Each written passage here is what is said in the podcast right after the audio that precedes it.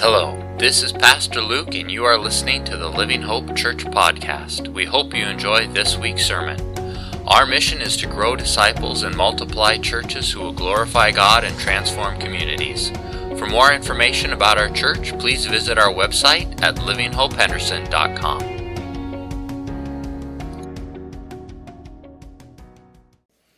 Heavenly Father, we thank you for this morning. And Lord, as we prepare to unpack your word and look at the book of Luke and look at Scripture, Lord, we pray that it would be your Holy Spirit that leads us and guides us into your truth. We thank you for this morning, the freedom that we currently have to gather. Lord, I ask your blessing, your protection on all those gathered here and on all those who are listening, Lord, um, as, as we receive what you would have to share with us this morning. We love you and we worship you. In your name, amen. Jesus called him the greatest man who had ever lived, which I feel like that's a big compliment. Um, to say that up until that point in time, he was the greatest man who had ever lived. Um, and yet, we actually have, I mean, compared to other men in the Bible, we actually have relatively little um, on this man. He spent most of his life living in the wilderness. Um, his clothes were made of camel hair, which I do not think would be very comfortable at all. Um, his meal is described as uh, locusts and wild honey, which again doesn't sound very good to me. And he basically just lived on the outskirts of town, uh, telling t- people to repent. And honestly, if I were to just give you this bio, I mean, like he sounds like a bit of a crazy man, right? And not really someone that you're going to send your children to go listen to, right? And um, but tor- and it's interesting because as much as he was passionate about his ministry, towards the end of his life, he's in prison, and he's actually has some doubts about the Messiah. Are, are you the one who is coming, or should we wait for, for someone else? And ultimately, this man is executed because some teenage girl does a dance for a king, and as a reward, she says, I want that guy's head served on a platter. And so that is how his, his time ends. Uh, we are uh, starting off on a sermon series on the book of Luke. And um, so today that is where, where we're going to be starting. We're going to be breaking this up into smaller parts, smaller themes as we go. But really, we're going to be looking at the Gospel of Luke until the, the end of the year. And um, so that's going to be kind of the overall direction that, that we're going. A few things on the Gospel of Luke. It is quite fascinating.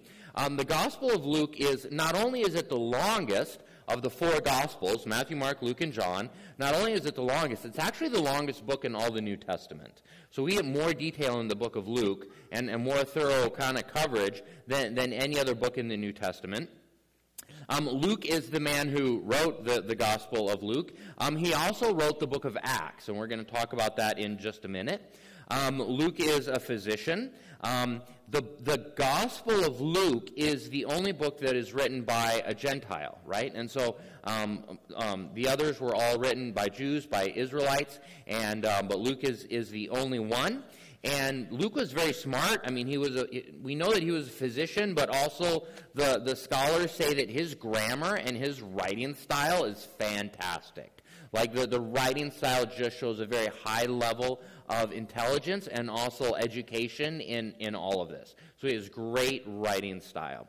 Um, each of the four Gospels are written to different audiences, and so in doing so, they will kind of tend to emphasize or bring out certain parts in the life of Jesus. And Luke is no different. And he, Luke has a lot of parables and I don't realize this, but there's a lot of very common, very popular parables that we actually only find in the book of Luke, that we actually don't find in the other four Gospels.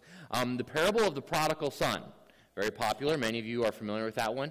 Only the Gospel of Luke. The other three don't cover it. Um, the parable of the Good Samaritan, another very popular one, only found in Luke um, parable of the two debtors, um, parable of the friend at midnight, which is really a, a, a parable on just being bold and persistent in your prayers, um, parable of the rich fool, the barren tree, the lost coin, the shrewd manager, the rich man and Lazarus, um, the parable of the persistent widow. That's another one that's encouraging us to just go after it in prayer and don't give up. And I mean, it's not. I mean, it, it's almost a parable saying just like nag God with your needs. I mean, that, that's my cliff notes, but um, kind of a fascinating parable there. Parable of the Pharisee and, and the tax collector.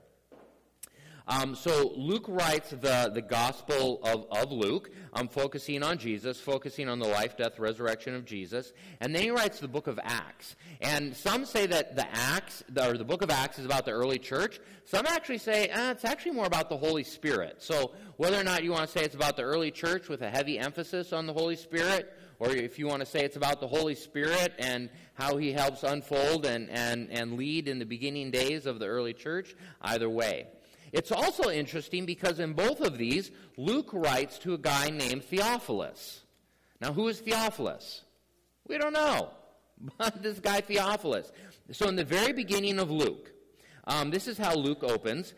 Inasmuch as many have undertaken to compile a narrative of the things that have been accomplished among us, just as those who from the beginning were eyewitnesses and ministers of the word have delivered them to us, it seemed good to me also, having followed all things closely for some time past, to write an orderly account for you, most excellent Theophilus, that you may have certainty concerning the things that you have been taught. And then in the beginning of Acts, he opens this way. In the first book, O Theophilus, I have dealt with all that Jesus began to do and, and to teach. And so he's, he's writing to the, this gentleman, um, Theophilus in, in just kind of looking at sort of an overview of, of Luke and kind of some big picture things, there's a couple things that, that strike me just kind of right away, even in, in just those beginnings. The first is that some ministries really require a lot of financial donors, um, and some don't. The ministry of John the Baptist really didn't. I mean, he, we, he, he I was going to say he was a crazy man, but he wasn't a crazy man. But he kind of looked like it, right? But he lived on the edge of the town, and he lived in the wilderness, and he just lived off the wilderness, right? Like that guy doesn't need a lot of finances, right? But if you look at the ministry of Luke, now one of the things is that we really don't know when Luke became a follower of Jesus. So we don't know if he was one of the disciples that just never, or kind of the followers of Jesus that never got mentioned during the life of Jesus, or if he became a follower later on we're not really sure. But what that draws into question then is how much of his gospel did he have to go back and research from other sources versus how much was it a firsthand account? And, and the speculation is that really he had to go back and do a lot of the, the research for this, right? Um, Mo, uh, he is described as most excellent Theophilus. In other places where that's used in New Testament, that's only referencing really high ranking government officials. And so you go, well, was Theophilus a high ranking government official? Well, we don't know, but he used a similar title. He used a, a, a similar greeting.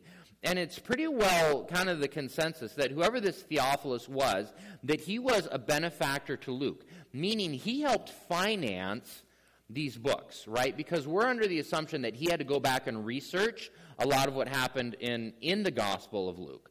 But like the guy didn't just like Google it or like text some friends or like, you know, put a post on Facebook like, hey, can anyone validate this? For him to research meant that he would have had to travel to the location and then basically interview the locals to get the story. And then if he wanted to validate that, then he'd have to go interview someone else, and then he would have to travel over here and, and interview that. So for him to research this, again, I mean, they're speculating, like this could have been a year or more that, that he was having to, to do all of this.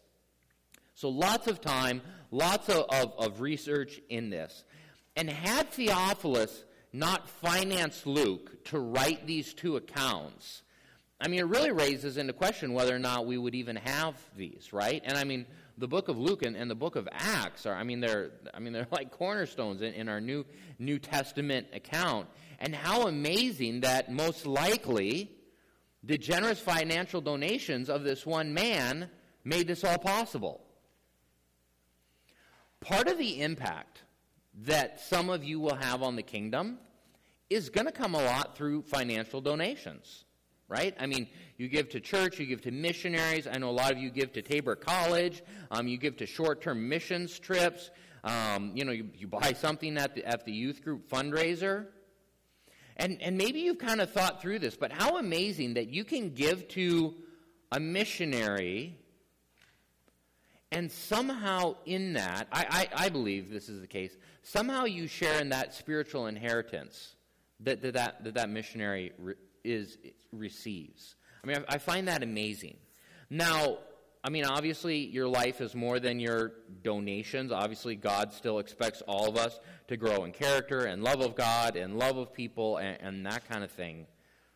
But financing ministries, resourcing ministries, like sometimes it's cash, sometimes it's other resources, and how that may be a large one. I, don't, I mean, I don't know. I, I, I'm a little bit reluctant to say largest contribution to the kingdom, but how about we just say significant contribution to the kingdom? It was actually interesting because actually in our in our last leadership board meeting, we were talking about finances of the church. This is something that we do pretty regularly. Hey, how you know what are the numbers looking like? How are things looking? And you know, and are we on target? And yada yada. And but then we had a fairly thorough conversation on giving because, as some of you aware, we haven't passed an offering plate since COVID. And that was really kind of one of the strategies, you know, going into COVID. People said we shouldn't pass the offering plate because that's one way to spread, you know, that kind of thing, right? And so we've shifted. There's like a box in the back somewhere, and then encouraging people to give online. And basically, our fundraising strategy is well, we don't talk about it, and we just hope you give. Um, but there was a lot of discussion, not so much about, more so in like, what, and, and this will be kind of my words, but like, just in, in character development, what helps people? Like, we recognize that giving is an act of worship, that sometimes giving is an act of obedience. Some people, not here, but I've heard other people really push it, and they will say that, you know, Scripture says that the 10% is mine, thus saith the Lord. And so their viewpoint is that actually the 10% is God's, whether or not you give it to Him or not. And if you keep it, you're actually living on stolen funds. Maybe a bit strong, but interesting, interesting. And so but just this whole idea of if this is part of good godly character, how do we help people in that? And even in teaching our children in how to give. Is it more helpful to pass the plate so that the child can watch mom and dad give? Or is it enough that they're just having conversations on home to say, I give online through the, the computer and whatever, you know, that kind of thing, right? So lots of conversation on just what does that look like and helping develop that, that character and, and future generations. When you get to heaven, find Theophilus and say, hey, thank you for your financial contribution. Really helped out with the New Testament. Really appreciate that. Uh, your gifts were noticed. Um, thank you. Here's the other thing that, that strikes me kind of right off the bat um, about the, the book of Luke is that Lucas, Luke spent all this time researching, compiling the, the Gospel of Luke. Um, for Acts, we know that he lived and ministered alongside Paul, so he experienced a lot of the, the, the first-hand events. Um, Luke is believed to have been written around 60 or 62 AD. The writing of a book is very significant because it was so early to when Christ lived that if anyone had wanted to contest that, they would have had time to contest that, right? Like eyewitnesses are still available, or even even you know first generation. I mean, there's enough people around that they could have said, "I affirm" or "I don't affirm" or "That's not what happened." Like like there's enough of that um, going on, and there's a whole kind of fascinating science around. Um, uh, uh, uh, oh, I just spaced on the name of it, but it's basically how many copies you have and how early they were written and all this other kind of stuff. As a comparison, Alexander the Great, right? Most of us are taught about Alexander the Great, and no one really challenges the idea of Alexander the Great. But an interesting thing about Alexander the Great is that his, the first people to write a biography on Alexander the Great were 400 years after the man lived and died. 400 years for Alexander the Great. And even on that, like accounts of Alexander the Great, I think we only have like five. Right? Whereas Jesus, we have all this stuff written, like within the same generation. We have references to him in, in other sources.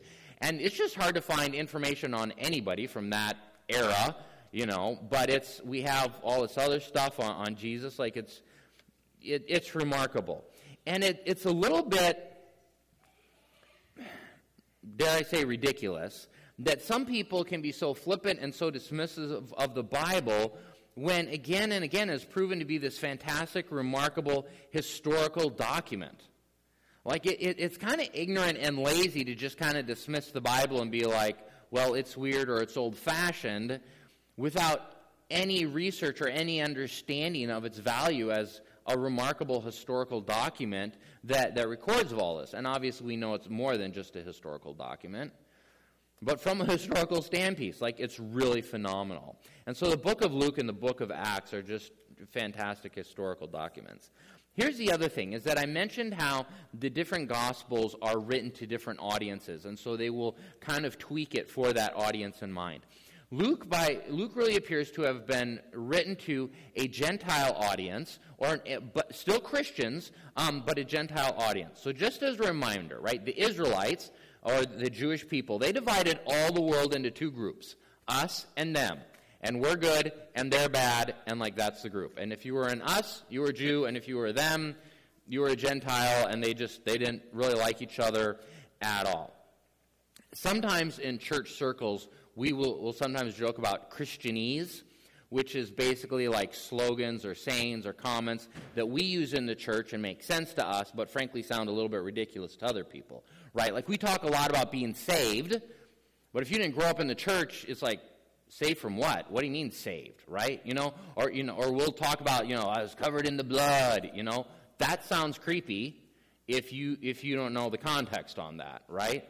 um, or you know, like intimacy with Jesus, right? Like we have all these phrases that we throw around that to an outsider just sound odd, right? So the Jewish people had the same thing, right? They got phrases and expressions, and it's common to them, but other people don't know it. Luke modifies all of those for a Gentile audience. And so Mark will tell a story, and Luke will tell a story, and it's pretty much the same story, but whereas Mark sticks with just kind of Jewish insider language, Luke adjusts it and he rewords it so that the common man can understand it. There is no insider knowledge required to read the book of Luke and understand what Luke is talking about. The gospel is timeless. The gospel is for all people, the gospel is for all nations, for all generations.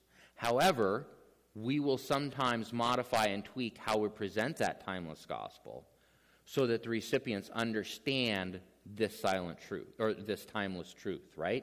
I mean, if we were doing church 200 years ago, if we were doing church in South America, if a lot of you grew up in Christians' homes, if most of you had not, right, a, a Sunday morning gathering would look vastly different because you're taking those timeless truths, but how you present them to the audience so that they're most easily kind of digestible by that audience and so that they can understand this. A couple of just kind of other fun features about Luke. Luke really seems to express a concern for social outcasts. He really seems to highlight stories around um, uh, the poor, um, uh, around women, around those that are known as sinners. Um, we talked about how he altered some of the terminology so the Gentile reader, Gentile reader would be able to understand it. Um, he really seems to emphasize just practical teaching. Uh, you see a lot of joy. You see a lot of praise when Jesus heals or, or does a miracle. So he has kind of a joy, praise emphasis. He's got a strong call on discipleship. Um, really seems to highlight Jesus' dependence upon the Holy Spirit and prayer. And then just a lot of, of uh, examples on the power of God. Today we're um, actually starting in chapter 3 and um, it's the story of John the Baptist. The first couple chapters of Luke are around the birth of Jesus. We're actually going to deal with those at Advent. So we're going to go through Luke and then come back to the beginning at, at Christmas time. And John the Baptist is the one that I, that I was talking about um, at the beginning. It's kind of interesting because Luke begins his entire gospel not with Jesus. He actually begins with the story of John the Baptist.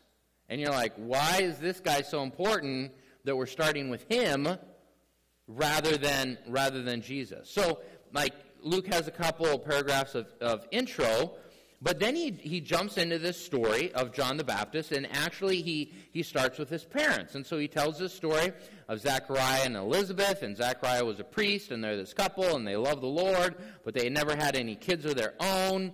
And then one day an angel appears to Zachariah and says, You're going to have a son. Um, both Zachariah and Elizabeth were advanced in years. We don't get a number. Um, Zachariah asked the angel a question. To me, it seems like a pretty legit question, but the angel says, no, that's unbelief, and so you're going to be mute until the child is born, and so that happens. Um, Mary, mother of Jesus, Elizabeth, mother of John the Baptist are related. Some translations will say cousin, some will say relative. We're not sure. They're related. Um, Mary, now pregnant with Jesus, goes to visit Elizabeth, who's pregnant with John the Baptist. And this is literally the first thing that we learn about John the Baptist. Luke 1, verse 39. In those days, Mary, mother of Jesus, uh, arose and went with haste into the hill country, because she's just found out she's going to have the Messiah, uh, to a town in Judah. She entered the house of Zechariah, greeted Elizabeth. And when Elizabeth heard the greeting of Mary, the baby leapt in her womb. And Elizabeth was filled with the Holy Spirit, and she exclaimed in a loud voice, Blessed are you among women, blessed is the fruit of your womb, and why is this granted to me, that the mother of my Lord should come to me? For behold, when the sound of your greeting came to my ears, the baby in my womb leaped for joy. And blessed is she who believed that there would be a fulfillment of what uh, was spoken to her from the Lord. So Luke begins with this story, with the story of John the Baptist um, and that even in the womb, this guy is already really excited about Jesus. Uh, in the story of, um, of John, I'm going to read this here. There's about 18 or 20 verses that, that I want to read, and then we'll, we'll pull out a few points on that. Um, but let me just just read this whole thing here to you, just kind of give you a little bit of context. So I'm in Luke, I'm in chapter 3, and I'm going to read verses 1 to um, 18, 17. First, we get a, a, a date stamp, a time stamp, right? Because back then you just couldn't say, well, the year was 32 AD, because they measured everything by who was in charge. So you get a really detailed, about as detailed as he could get, timestamp to give you a marker on when this took place. In the fifteenth year of the reign of Tiberius Caesar, Pontius Pilate being governor of Judea, Herod being tetrarch of Galilee, his brother Philip, tetrarch of the region of uh, Iturea and Trachonitis, and Lysanias, tetrarch of Abilene, during the high priesthood of Annas and, Caiaphas. It's about as mo- much detail as a guy can give.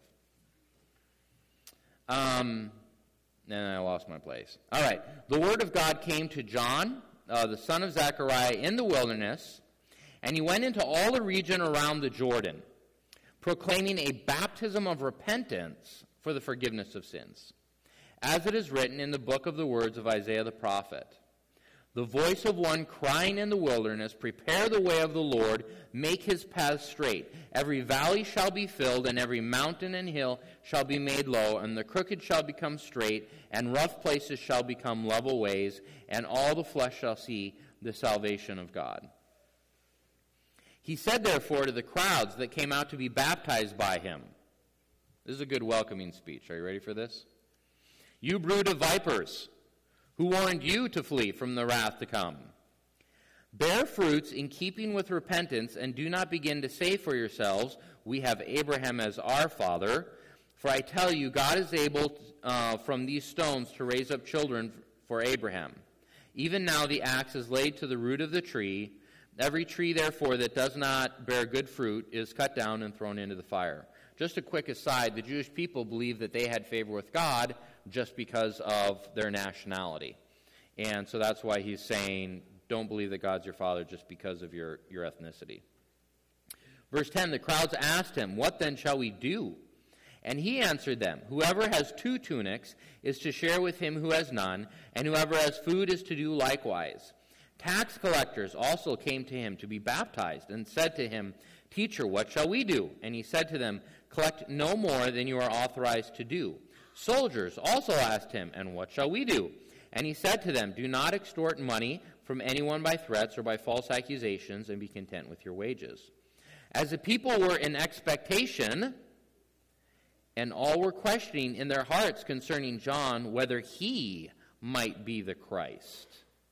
John answered them all, saying, I baptize you with water, but he who is mightier than I is coming the strap of whose sandals I am not worthy to untie. He will baptize you with the Holy Spirit and with fire. His winnowing fork is in his hand to clear his threshing floor and to gather the wheat into his barn, but the chaff he will burn with unquenchable fire. So, with other exhortations, he preached good news to the people. The first thing that um, about John, and just, just the whole way that, that his life was geared towards, towards Jesus, is the way that he prepared people to meet with Christ, right?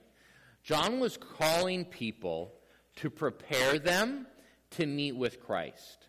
Uh, the word of the Lord came to John. He went into the region proclaiming a baptism of repentance, as it is written in Isaiah, the voice of one crying in the wilderness, Prepare the way of the Lord. Make his paths straight. Every valley shall be filled, every mountain and hill shall be made low. The crooked shall become straight, and the rough places shall become level ways, and all flesh shall, shall see the salvation of God. So here's the thing on that. At least in Jesus' time, that wasn't literal. Like, John did not fill up valleys, John did not level mountains, John did not physically alter a road or a path, right? Like, he physically didn't change the terrain. I think that what he's talking about here is the human heart, removing obstacles, and preparing people to meet with Jesus.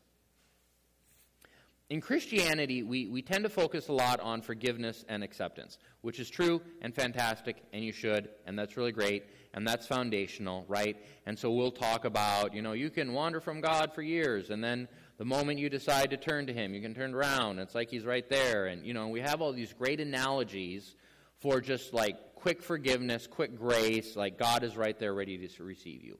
All true. But it's also true that reconciliation with God requires repentance. And repentance is where I say, I did a bad thing, I'm sorry, and I want to turn away from that. Right? Repentance requires an acknowledgement that God is holy and just and pure. It requires a recognition that what I've done is wrong. It requires um, an awareness that my sin is keeping me from God. And it requires honesty to say, like, God, I have grieved you, I have sinned against you, I am sorry, and I ask for your forgiveness.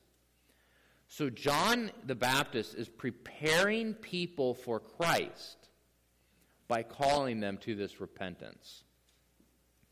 Here's the second thing that I find fascinating uh, about John's ministry is that he's calling them to, to take what they have and use it to bless others and not oppress others.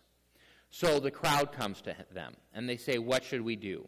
And he says, You know, you, whoever has two tunics should share with him who has none, and whoever has food is to do likewise, right? So that they would wear um, two pieces of clothing. A tunic was an undergarment, and then there was kind of like a, a robe type thing that was worn on, on the outside. But that tunic is what would um, keep you warm at night. So there's a sense of, of warmth, and then there's also a sense of food and provision, right?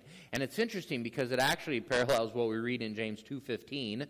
If a brother or sister is poorly clothed and lacking daily food, and one of you says, Go in peace, be warmed and filled, without giving them the things they need for the body, what good is it?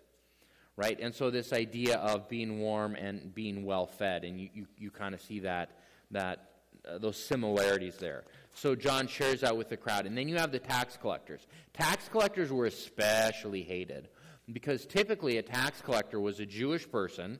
And what the government would do, rather than the Roman government trying to, to collect taxes from individual people, that'd be too much work. What we'll do is you can bid on the right to tax your own people.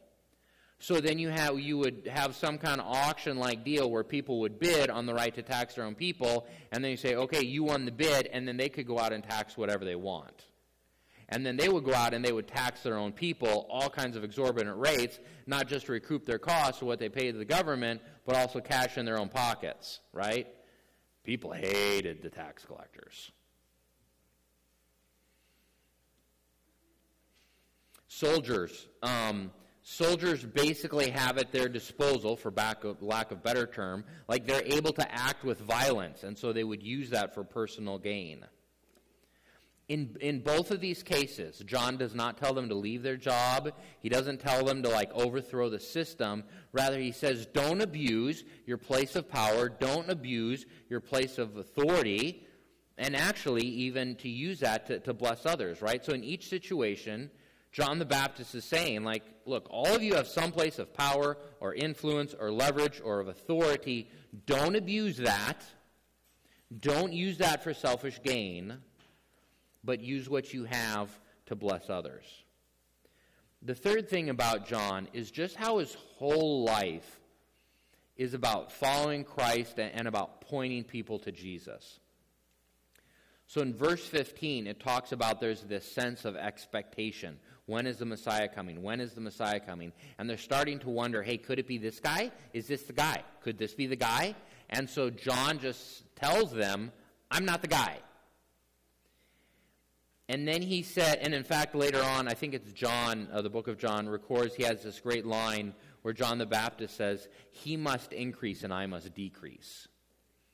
But John clarifies that this coming Messiah is going to be more powerful because he says, One coming who is mightier than I. Um, he, he talks about how he's going to be just worthy of great reverence because he says, I am not worthy to untie this guy's shoes. Like, yeah, untie the, the man's shoes. And then this distinction around baptism, right? He goes, I baptize you with water. He's going to baptize you with the Holy Spirit. And he's going to baptize you with fire. And, and the, the scholars think that the Holy Spirit, you know, when we become a believer, and then fire at um, kind of at the end of the days when, um, when, he, when he comes again. John's baptism was really a baptism of preparation, whereas when you and I get baptized, really it's a baptism of proclamation. Because when we get baptized, we were saying, hey, not only did I repent, but I was also dead, buried, and resurrected with Christ. John's was just repentance, right? That was like phase one, right? And we're doing like, you know, we've done the whole thing with, with Jesus. John's entire life points to Jesus. Luke is a remarkable historian. Smart man, well educated, well researched, does a great job. Remarkable historian. Um, his work probably, possibly, only possible because of a generous benefactor so that he could do that work. But in this opening story of, of John the Baptist, about a man whose entire life was geared towards making Jesus known, right? His call to prepare people, his call to repentance, um, encouraging others to use their resource for the benefit of others and not for personal gain, and then always pointing out how Jesus will, will be greater. And I think that's really kind of the story for us today. And what does it look like to live a life where our life points to Jesus? Amen. Let's pray. Heavenly Father, we thank you uh, for the Gospel of Luke. Lord, we thank you for Theophilus. We don't even know who that man was uh, but we suspect he helped finance the writing of, the, of Luke and Acts. And Lord, we thank you uh, for him and his financial donation. And uh, Lord, we thank you for John the Baptist and just this remarkable modeling that he gives us. And what does it look like to live a life where just everything about you points to Jesus? And Lord, I pray that that, that would become a model for us and how we can give li- lead lives that point to Jesus as well too. We love you and we worship you in your name. Amen. Thanks so much for listening to this week's sermon. We hope you were enriched and encouraged. If you have any questions about Christ or church or would like more information, visit our website at livinghopehenderson.com or email me directly at luke at livinghopehenderson.com. We hope you have a fantastic week. Take care and God bless.